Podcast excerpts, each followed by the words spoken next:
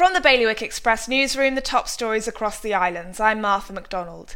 Jersey's Home Affairs Minister has been ordered to reconsider his rejection of a Bangladeshi man's claim for asylum in the island.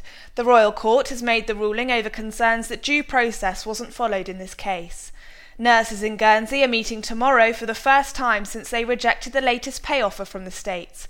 The health professionals will have to vote again on whether they will formally support taking industrial action over the dispute. Benefit claims for stress, anxiety, and depression are on the rise in Jersey. The latest figures show that claims for mental health issues have gone up 15% over the last four years and it's thought that booming visitor numbers to Guernsey from France could be fueled by the island's renewed efforts to flaunt their connection to Victor Hugo.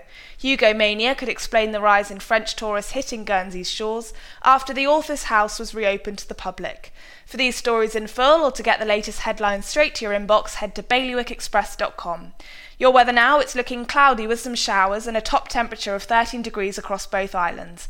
That's Bailiwick Radio News, sponsored by IQ iQ, the Channel Islands' only official Apple premium reseller. See their full range of Mac notebooks and desktops. iQ, your local Apple expert. Liberty Wharf, Jersey, and High Street, Guernsey.